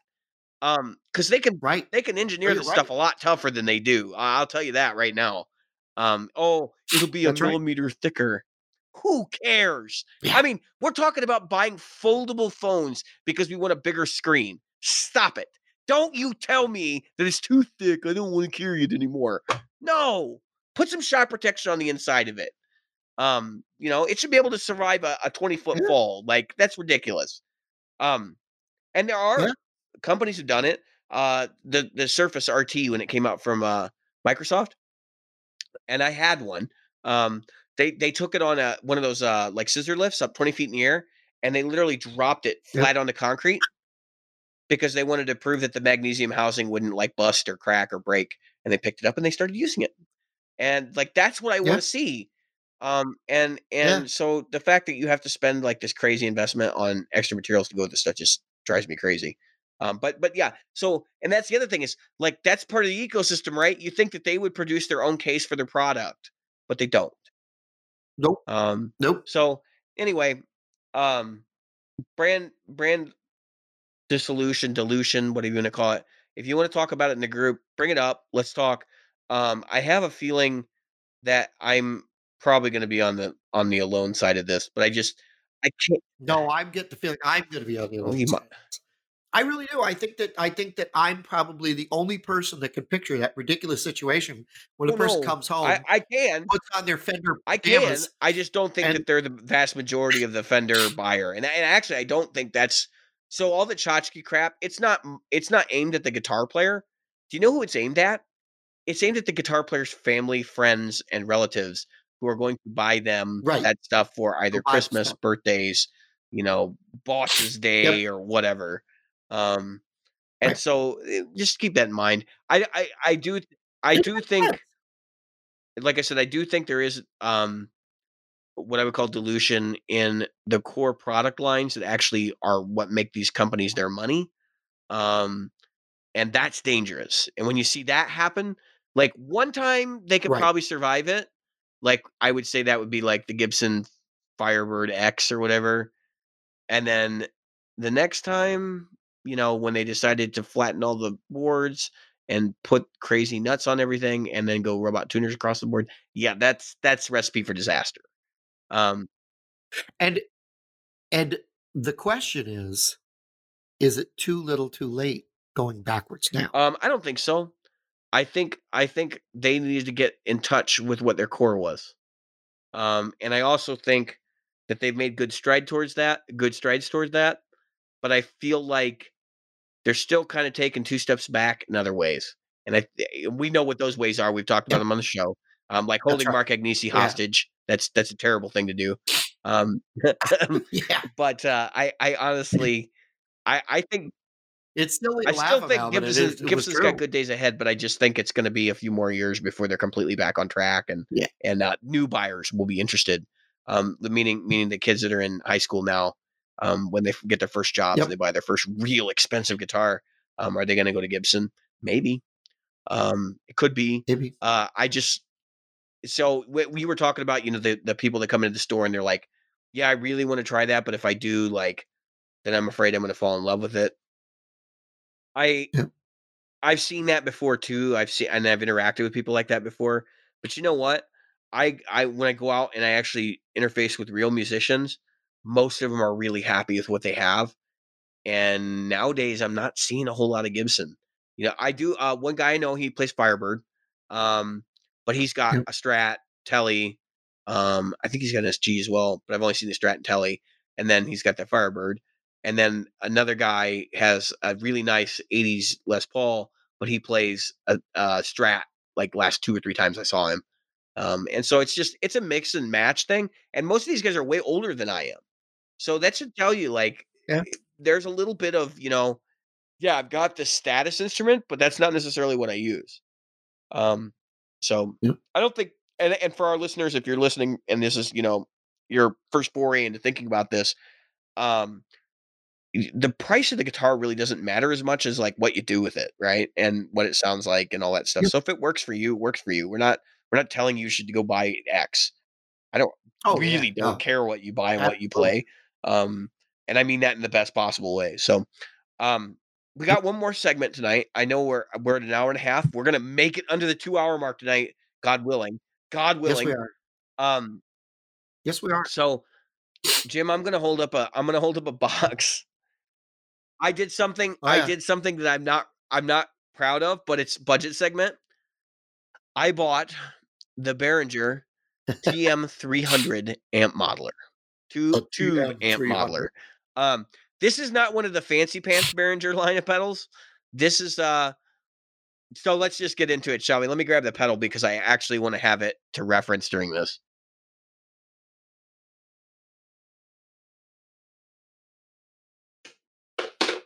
Sorry for the dead air.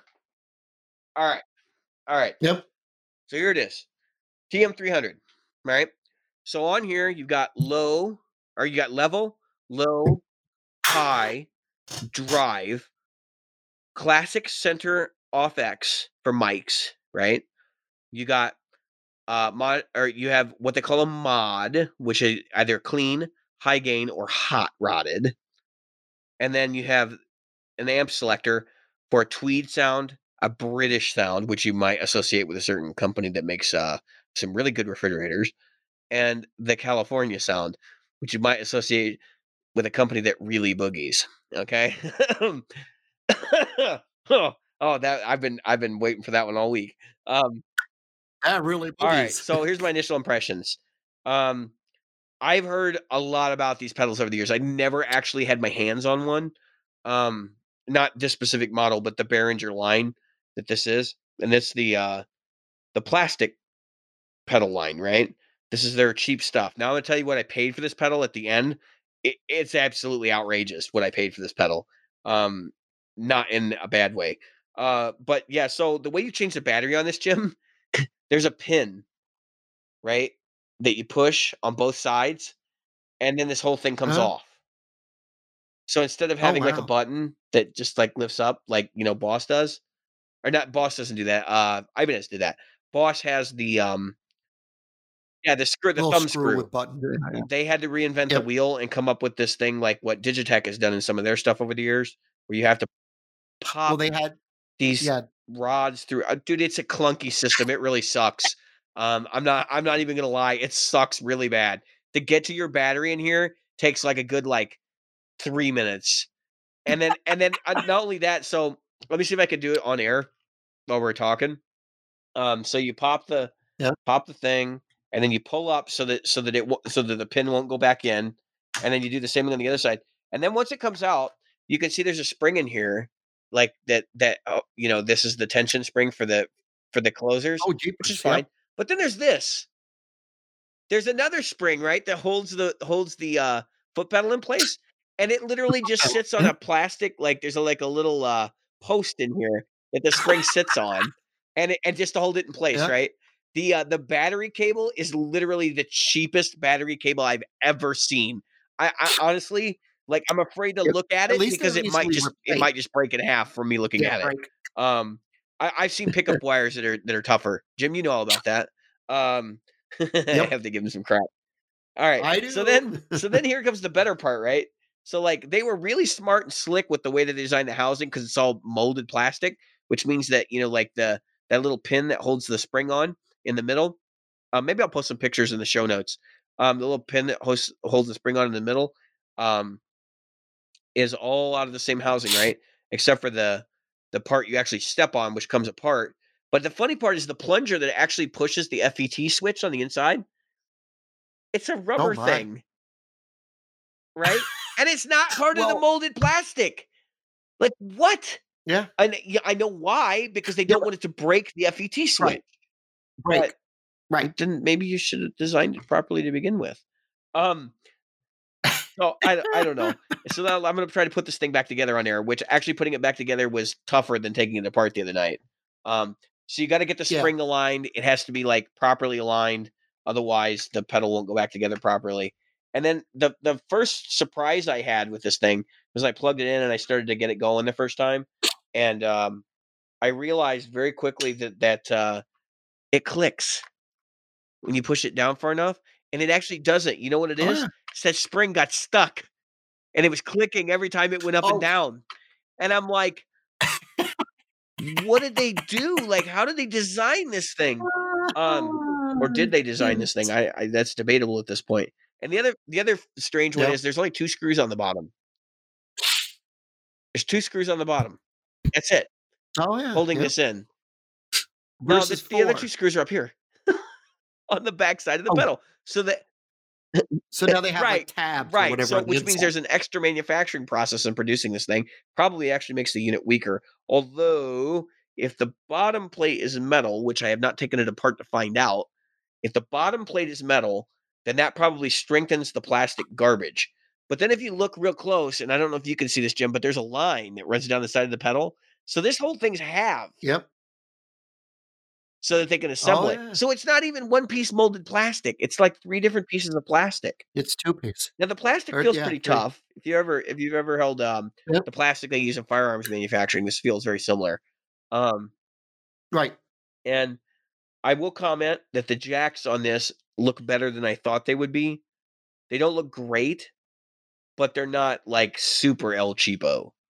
And you know, so hopefully. I actually want to use this pedal for a while, and then I want to give it away. I'll tell you why. So this is a straight clone of a Sansamp GT2. And if you've never used a GT2, for a while it was one of like the de facto go direct devices. Back in the early '90s when it came out, and I will say this so. I'll give you the impressions of the amp models that are here. So like they have three different circuits, the Tweed, the Brent, and the California. The Tweed is like a Fender Tweed. It's pretty basic. It's almost like a Bassman. It's nothing too crazy. The Brent, and by the way, the Tweed is the only one that stays clean. You can get it like completely clean, which is hilarious because Bassmen are not known for that. They're known for kind of dirting up, you know, or any of the Tweeds really. And then the Brent sound, I say that and now I'm thinking back and I'm like, yeah, every Bassman I played has been clean. So maybe that's not true.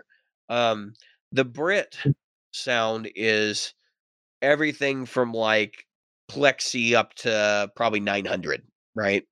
I wouldn't say it goes beyond 900, but this thing has an insane amount of gain. If you really want it, you can probably get it to JCM 2000 territory or TSL or something like that. And then the California setting is supposed to emulate Mesa Boogie. I would say it's debatable. Basically, what it is, it's the same as the Brit, except that the mids are kind of dropped out a little bit. It has a more Mesa-like mid character, but basically, it's the same distortion circuit with different EQ filtering applied. What do I like about this thing? So what I guess it's probably easier to start with. I don't like the plastic construction. It feels cheap. I'm not sure how long this thing's going to last. But when I get to the price, you'll see why I don't really care how cheap it is, how cheap it feels. So the other things that I don't like, I think the knobs feel really chintzy. The battery LED is like this weird thing. And, you know, it's just some like little like product gripes. I could actually see that be one of those things where if you change the color of the LED, it would change the tone. Potentially. I doubt it though, because this is based on a GT2. It means it probably isn't even in the signal path. Right. But so what I do like, it's a straight clone of a GT2, right? The controls, the low and the high controls, if you're plugging straight into your like mixer. I mean, I'm literally running the high at like 9 o'clock And there's so much control between like, you know, 7 and 9 and, you know, really 9 and 12. It's like completely different things. And the low control, I mean, same thing. It'll do your like thunderous lows all the way down to like, you know, no lows at all. And it's a very sensitive control as well. Reminds me very much of the Wampler stuff. And I like I basically only like one of the mic positions, the even one, the one that sounds very mellow, and that's the classic. The center and off X, like I haven't played around with them enough yet. I think if you play with the high control, you can probably get them sounding pretty good. Right. This thing's not going to do metal. It'll get like progressive rock, you know, right up to like Dream Theater. And then if you want to go harder than Dream Theater, like forget it. It's just not going to do it. Right. Not without, you know, help. Like a drive coming into the front of it or something like that. And the other caveat I have for anybody who's considering buying one of these guys is that they're noisy. This thing is noisy. And I don't know if that's the entire Behringer line, but it's been my experience with a lot of inexpensive, cheaply made, you know, Chinese effects that they're pretty noisy. Right. If you run it on battery, it's not so bad, but the battery is not going to last that long in here, I don't think. So I have been running it off AC. But I will say when I tell you the price, which I'm going to reveal in a moment, like this is a viable option for anybody who wants to get a Sansamp GT2 and doesn't want to pay $200 for a new one or, you know, $100 for a used one. I paid $25 for this shipped brand new in the box from Sweetwater. All right. Yep. So for me, like I was sitting, it was like 6 a.m. There's the day after I ordered the Kingmaker and I was going to check a tracking number and I was sitting there and I was looking at Sweetwater site and I go, I should just buy this. It's $25. Like what could go wrong? Yep. I should buy this. And I did. And I don't regret it at all. It came out of my gear money. This is not show money that paid for this. I paid for this. And I don't regret it. It's just expensive. And if you're like, okay, so use scenario, right? You're going to get this thing and you're going to plug directly into a PA at an open mic, which is what I'm intending to use this thing. Right. I could buy 3 of these for what I would pay for the real one new. And I could have all 3 channels, Tweed, Brit, and California on my board and just switch them on and off as I go. I mean, that's when you make that kind of case for a product like this, and even if one breaks, I've got 2 others sitting there that I can rely on. You know, I throw this one in the garbage and I buy another one. That's pretty convincing to me that this is a lot. Yeah. I mean, this is interesting. This is a viable option. If you can handle the plastic construction, you don't jump on your pedal board. And actually, you know what? This thing may surprise the hell out of me in terms of how reliable it is. But I have a feeling the switch and the input output jacks are going to be the weak points. And it's not going to be the plastic housing, which is kind of surprising because when I heard about these pedals at first, everybody was like, oh, they're plastic. And people wanted to make a big deal out of that. Yep. Now, they have a fully comprehensive line of pedals, the Behringer, I don't know what they consider this line. And I'm probably going to buy some more for the budget segment at some point. And if I can find enough cheap ones, I might buy a couple of them. But I think, you know, what we're going to do, I think I'm going to use this for a couple months. As long as it survives, I'll give it away. And we'll make it a giveaway for the show. Remind me, keep me posted. Cause like I tend to forget about things like that. But this is $25. You know, if somebody else gets some enjoyment after I am done using it, cause I really do want to use it for a open mic solution for a while. And just kind of like get it through its paces. So when we do the next budget segment, we'll touch base on how this went. And then we can, you know, talk about the giveaway and all that, but, hopefully you know, I get a little bit of use out of it. I actually want to go, I want to jump through all the budget options for cabinet and amp modeling. That's kind of the idea. Because I know I'm probably going to end up with, you know, an atomic amplifier at some point. Just because it's a little bitty thing that does amp modeling. And it's supposed to be really good. So I don't know.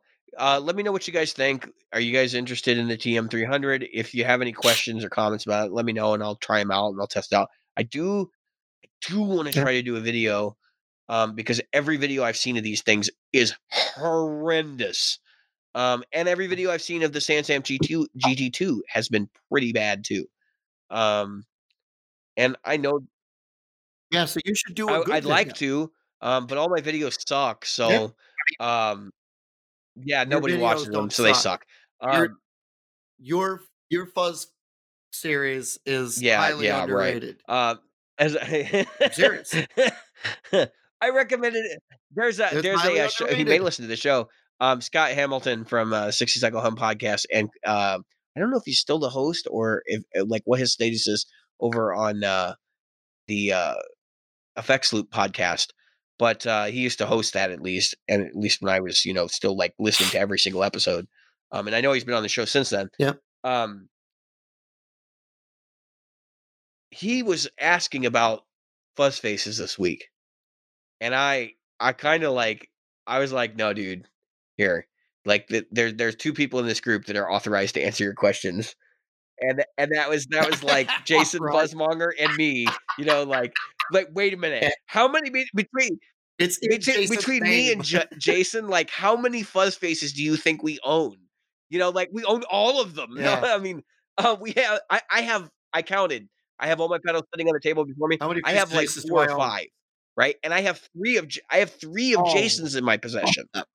Well, technically the Velvet Fuzz is not a fuzz face, but you know what I mean, like. Okay. I do. So, you know, and he's like, oh yeah, I'm looking for a fuzz face. And it was like, then he bought a silicone one. And I'm not, you know, Scott, if you're listening, I'm not trying to poo poo you, but dude, silicone, that's not a real fuzz face. Like you got to start with germanium. You can get a silicone. It's cool to have around. And they're like they're a good, like extra thing to have around, but man, that's not where it's at. You know, like if you really want one, you know, you need to get this one. And I did reach out to him and I gave him some of my like thoughts and shared some knowledge with him. I didn't freak him out. Oh, of course I did. I didn't freak him out though and tell him because he gave me crap about the Helix because I did the shootout with the Helix. That's the one I sent to him. But I didn't freak him out and tell him like, hey, if you get a germanium one, you should put it in the freezer before you use it. It works. It works. Yeah. I know it does. I know like, it does. That's what I'm saying. No one was as surprised as I was when it works. When it worked the first time, it works well in a winter. It's like the winter outdoor effect pedal, right? Like it's just designed for that purpose. Even the guys in the what's the Siberian. Trans-Siberian Orchestra are going, all right, it only works until we start any of my fireworks. Local listeners, because I know that Jim and I are like separated by big chunks of the country. We're experiencing, I was extremely surprised that we had power. We're experiencing very high winds and we're experiencing crap. We've had snow. Yeah, you guys got snow. It's been cold. I'm kind of sitting here every day, pretty much you get up and you shovel off your car. Or you scrape the ice off the windshield. I don't have a garage, which means that like my life is that much worse. So we go out and I wait 15 minutes before I go anywhere, and you freeze your butt off while you wait. Yeah, you'd have to. That's the beauty of living in the Southeast. So I don't freeze my butt off anymore, but the Mid Atlantic. Yeah, but I got. So I have a garage, which I can use. As a matter of fact, that's the door right there. But he's not using it. See it. There it is. No, the garage. What, the door? I don't need to. I will. I have room in it. I can open that door and you go, why aren't you parking it? I'm not one of those guys that has a bunch of in his garage. My garage is empty. And it's devoid of a car, too. It's like, I don't want to have to go through. I don't have electric garage. So he doesn't want to get. He's too lazy to get out and open the door. But he's not too lazy to buy a bunch of Fender crap and decorate his house with it. No, I have to go in the front door, come around the house, go through the house. What's the matter? You can't buy a Game of Thrones servant? Then open the garage. I don't. Well, I have, and here's the other funny part. I do have an electric garage door opener. You just haven't installed it yet. It's not installed because I'm short. And there's these things that they make. They're called ladders, and there's also these things that they make called frames. Yeah, that's that. Hey, you know, you said it, not me, man. That's the other. I got plenty of friends. They're just all lazy in other areas of the country, like in other regions of the country, so they can't, you know, come over and yell at you and be like, "Why don't you do this?" I mean, if my kid was still living here, at least I could say, "Hey, Steven, let's go." But yeah, that I mean. I think that you know, this is a great segment, and soon I'll be able to participate in such adventures. Yeah, I want to double team it. I want to tag team it, and we need to get that other Tele pickup installed so we can get this thing done. Well, I know. We're waiting on it now. This has been. Yeah. I want to apologize for the show. I want to take some time out, and I want to apologize specifically to Great Lakes Guitar Pickups because. We have had Jim and I both have had like a hell of a year this year. And I'm still going through it. Yeah. And Jim is as well. And I don't want to get too personal with it, but like, we got the set of pickups back before Gear Fest in April. And then like life got in the way for Jim multiple times and just things didn't end up panning out. And I feel like we let Great Lakes down because we just like have not been on the ball. So I have some plans in the works to try and make it up to Great Lakes. I don't know if they're going to continue to do the giveaways long term with us. I hope that they would continue to do so, but I'm not like going to force their hand or like, you know, be that kind of person. If they feel they need to part with us, it's fine. Like I get it. But we work with. But I still want to get a second pickup for this guitar, even if I got to pay for it. Nick and I like great friends, like I will continue to talk to him for years, and like it's just like this just did not work out for our end really bad, and I feel terrible about it. So I wanted to make that public and just get it out there so everybody knows like what's really going on with this whole situation. Is just Jim and I, like, we work really hard on this show when we've got the time to do it, and we've been trying to like put things back together lately, just because stuff's been so nuts, and like there's a lot of things going on in my life specifically that I don't talk about on the show, that are driving a lot of this. I've got some personal situations right now that are very ugly, and they're not financial. Like I've talked about my finances on the show. Like that's open book. I'll tell you how much money I make. I don't care. And the fact that your home is falling apart. Yeah, the flooding, and then like some personal, not funny. Yeah, some personal situations that are just eroding, and you know, of course, my brother was in the hospital earlier this year, and there's a lot of that. And actually, if he's listening, because I know he does listen to the show, you know, I appreciate you tuning in, and, you know, all the positive vibes for everything that you've been going through the last year and a half or so. Yeah, and I know my kid and some of his friends listen, and again, you know, empty nesting was difficult for me in the beginning, and it was something that I was, I think like some people, I'm not saying a lot of people or most people, but I was running away from my problems. So it happens. I mean, we all have things. That being said, we look out for our friends our friends of the show, like both, you know, listeners, people who interact with us on a professional level. Speaking of which, Robert Jackson was on the show last weekend. If you haven't watched his latest video, I suggest you do it and you think about the content because I'm sure because I know I've done it too. There has been somebody that you know, or you've done it yourself, that has gone on a Facebook video or a YouTube video, either one, and said something nasty to somebody, another guitar player or whatever, that was just totally unjustified and just totally unnecessary. Now I try. Yeah. I know I've said things even in human interaction. Probably on the show. So I know I'm not a perfect person. I 1,000 All right. So that being said, the important part about this video is that a certain person, he made a video out of a certain person's product. And this is causing turmoil in our group. And I want to say, I personally believe it's fair game if you're going to make a parody of a product, right? It doesn't mean you think a product's terrible, or that somebody does, you know, that's not for everybody, or that you're slamming somebody's product. Now, it's a little bit different. I get it. Like, some people don't understand that not, you know, like that pedal show couldn't, they'd say, okay, they can't do a parody show because they're always serious content. It doesn't match the tone of their channel. Right. But Robert's channel is not that channel, right? Like, right. It's not serious. It's one guy's opinion, and it's clearly one guy's opinion. There's no moment right. where I ever feel like it's not.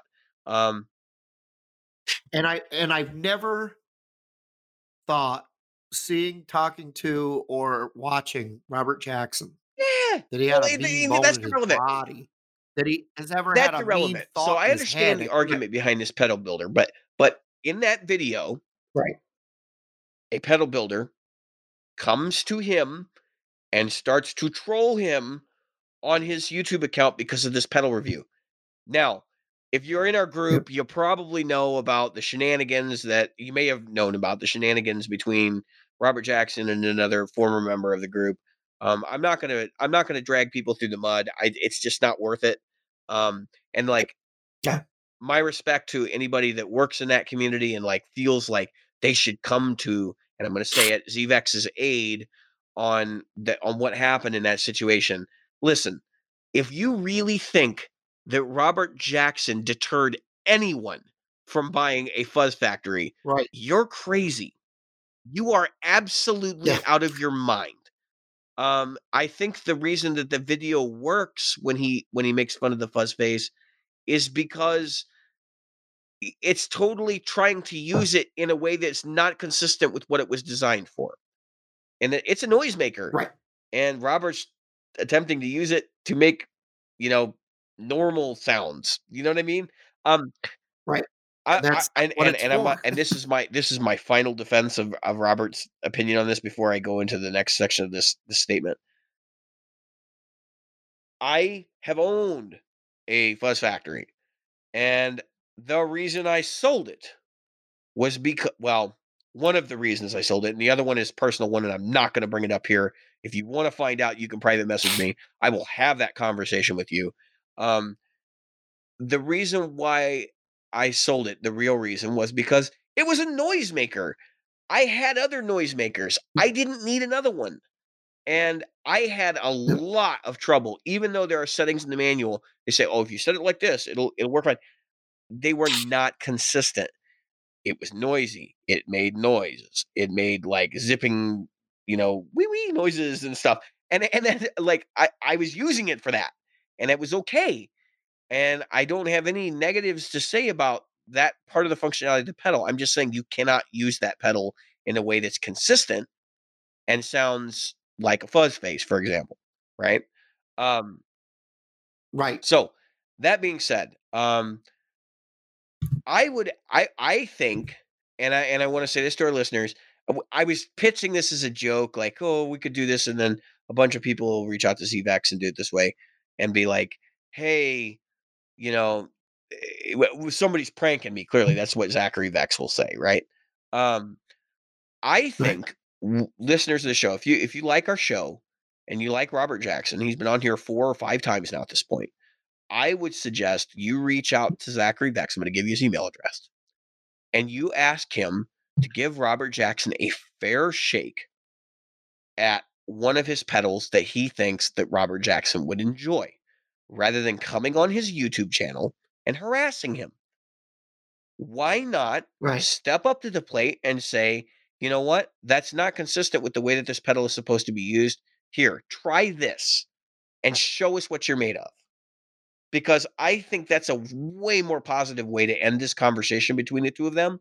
And actually, I was encouraged, as I was talking to Robert earlier today, I was encouraged not to suggest Zvax get him a fuzz pedal, but that we suggest like something else. And I said, I was kind of joking around about the lo-fi loop junkie, but I think we should get him a box of rock.